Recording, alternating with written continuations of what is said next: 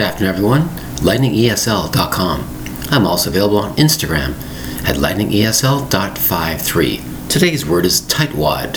Tightwad. Two syllables for the word tightwad.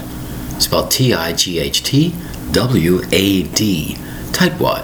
A tightwad is an expression for a person who's very, very stingy with his money and his belongings. Doesn't like to share things. You might say they're very cheap, is another expression. They're cheap about their attitude, cheap about helping this, helping that. They're called being a tightwad. What is a tightwad? Well, it could be any age, any culture, any background. It doesn't matter.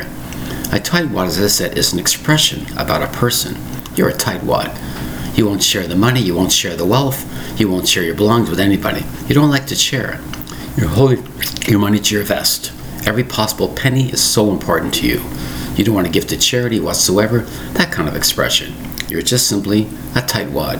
Spelled T I G H T W A D. Tightwad. Two syllables for the word tightwad. Tightwad. An expression. It's very strange. Also might be familiar. Tightwad.